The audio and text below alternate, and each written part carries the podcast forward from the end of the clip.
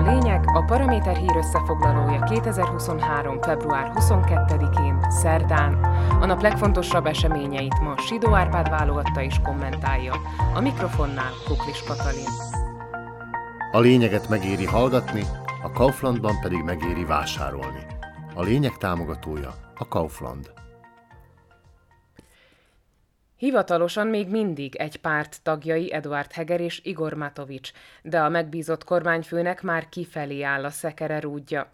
A miniszterelnöknek nem jön be a pártelnök agyszüleménye, hogy az idei parlamenti választáson való részvételért mindenkinek 500 euró üsse a markát.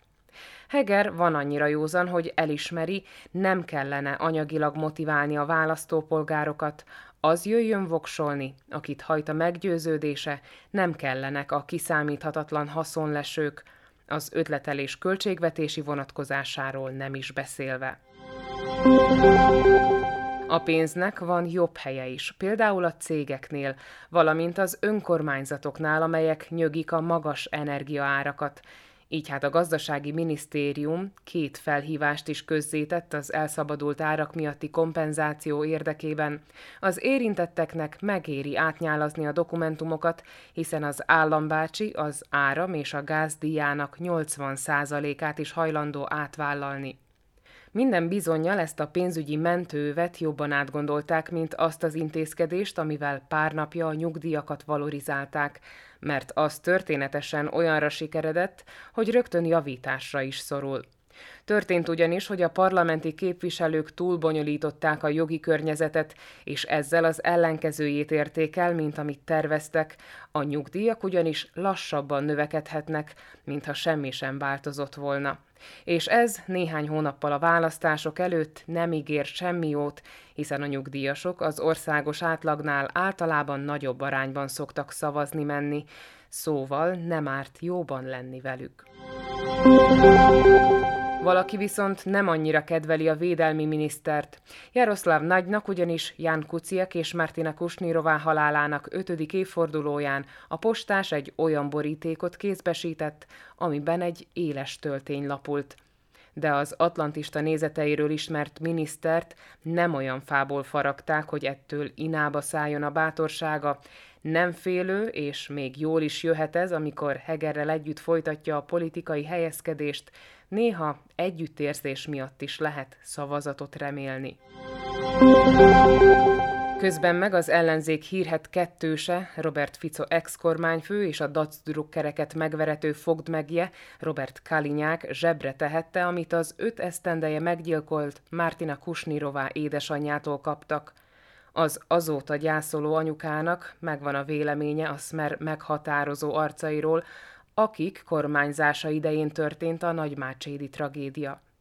Hogy az említett ellenzéki párt emberei ismét hatalmi ambíciókat dédelgetnek, ezt Kusnírová úgy jellemzi, hogy a disznók, akik jól érezték magukat a vájúnál, most vissza akarnak térni, hogy újra zabálhassanak.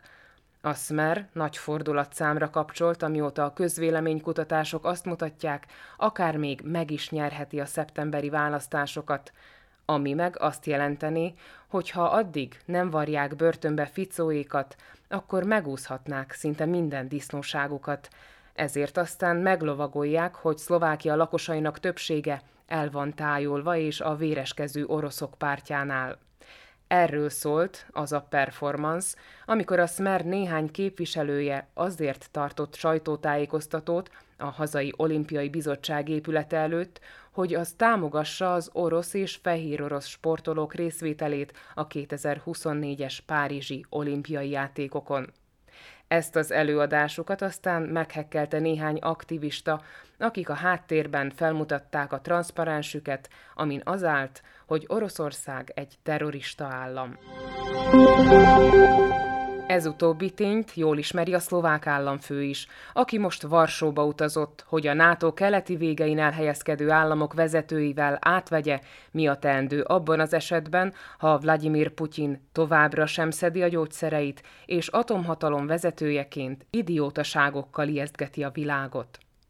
A fasiszta elhajlóként viselkedő moszkvai diktátornak az a rögeszméje, hogy a nyugat kezdte az ukrajnai háborút, ami nagyjából annyira igaz, mint ahogy az, hogy a második világégésről meg a lengyel határőrök tehetnek.